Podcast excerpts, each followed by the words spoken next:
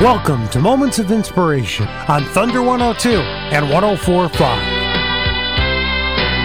How can you make a big difference in this world? Where do you start? We'll be talking more about that during today's Moments of Inspiration. Hi, this is Seth Switzer, lead pastor of Restoration Church in Monticello. And the decisions we make today determine the stories we tell tomorrow. That's right. The decisions that we're making today is going to really determine the stories that we tell tomorrow. Our motives, they count. And so we have to be intentional in what we say and in what we do.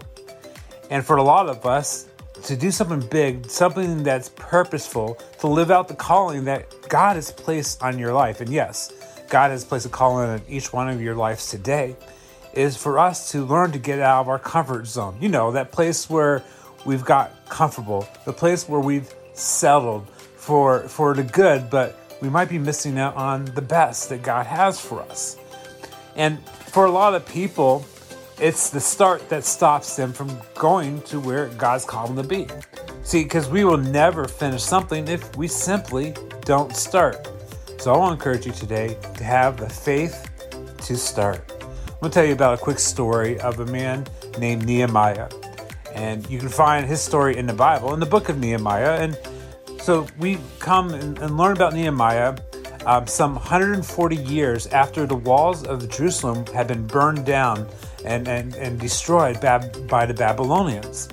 And so for 140 years, the walls remained down around the city of Jerusalem, making it vulnerable and quite embarrassing for, for, for the people. And so Nehemiah, who was simple cupbearer, decided someone needs to do something. He had a burden, a divine burden. He couldn't shake it. And so he decided, well, someone's going to do something, it might as well be me. So, where do you think he started? Where do we start when we have a big burden in our life? When we have big goals, we have big dreams? Well, Nehemiah led by example and he simply prayed. He took it to God. He basically said, Lord God of heaven, great and awesome God. He said, let ear be attentive. He says, our confess our sins, including my own. he said, we've acted wickedly toward you. But he says, remember your promises. He said, please give your servant success, granting favor before the king. He started with prayer. It takes a step. How do we do something big? We start small. In Zechariah chapter 4, verse 10, says, Do not despise these small beginnings, for the Lord rejoices to see the work begin. Nehemiah understood that he had to go to God, to start small. He was a cupbearer of the king. He was a servant. He didn't know anything about construction, about building a wall. He didn't have YouTube to check on and see how to do it yourself. So he simply prayed, found favor of the king, and he went to work. He started building the wall brick by brick. He called out to the people and said, Come, let us rebuild the wall of Jerusalem, and we will no longer be in disgrace. Said, I told them about the gracious hand of my God on me and what the king had said to me. And they replied, Let us start rebuilding. So they began this good work found in Nehemiah chapter 2.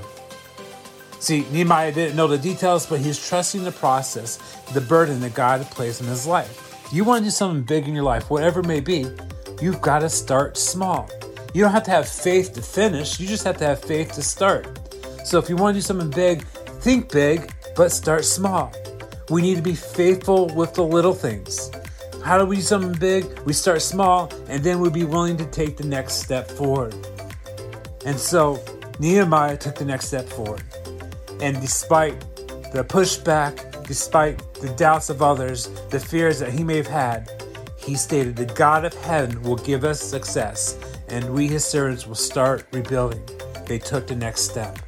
I encourage you, no matter what's going on in your life today, whatever burden that God's placed on your life, a burden to help those in need, a burden to lead your families more faithfully, a burden to get back into church or go to church for the first time, a burden to, to live out a dream that's been placed in your life, but you've been so afraid of taking that first step. You can never finish something if you don't start. Start small. You don't have to have faith to finish. You just have to have, to have faith to start. And then take the next step. Do something. Sir Francis, St. Francis of Assisi said that start doing what's necessary, then do what's possible, then suddenly you're doing the impossible. Nehemiah took a small step forward, and then within 52 days, brick by brick, they built the wall.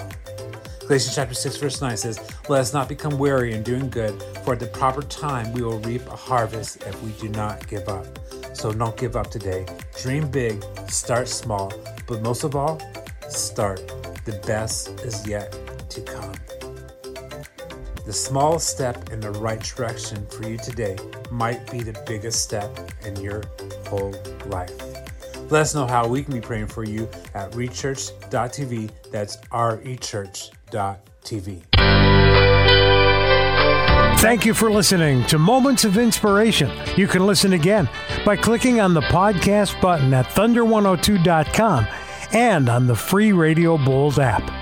Join us next Sunday at 8 for Moments of Inspiration on Thunder 102 and 1045.